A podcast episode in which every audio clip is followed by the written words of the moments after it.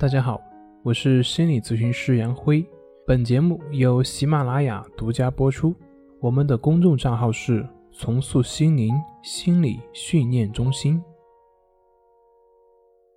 今天要分享的作品是：为什么通过心理治疗症状反而加重了呢？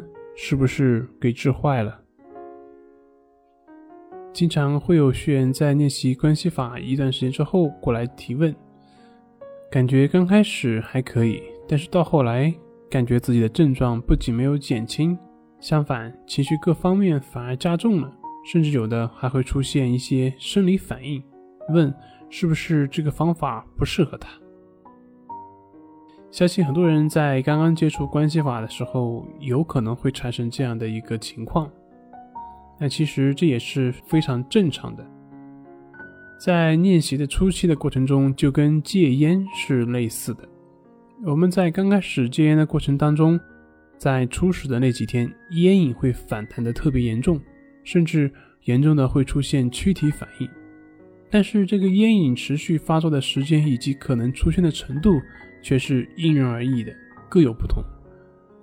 难就难在这段时间，有很多人之所以没办法戒烟，主要的原因就是。撑不过这段时间，那我们心理治疗的过程跟这个也有点类似。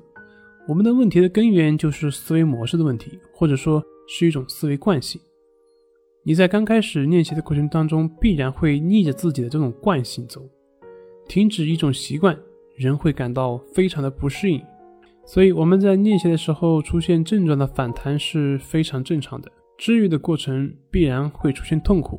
这个是自然的表现，我们不需要为这个而感到担心，也不需要为这个而感到烦恼。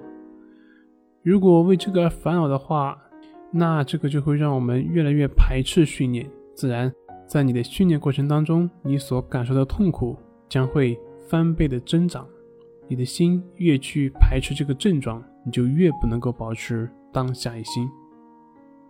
所以，保持平等心，不去排斥，不去纠缠。只是去做，在不断的练习过程中，症状会随着你的练习时间而不断的减轻。在这个过程当中，你就能自己体会到方法的好处。这个时候，我相信坚持对于你而言将不再是问题。好了，今天就分享到这里，我们下回再见。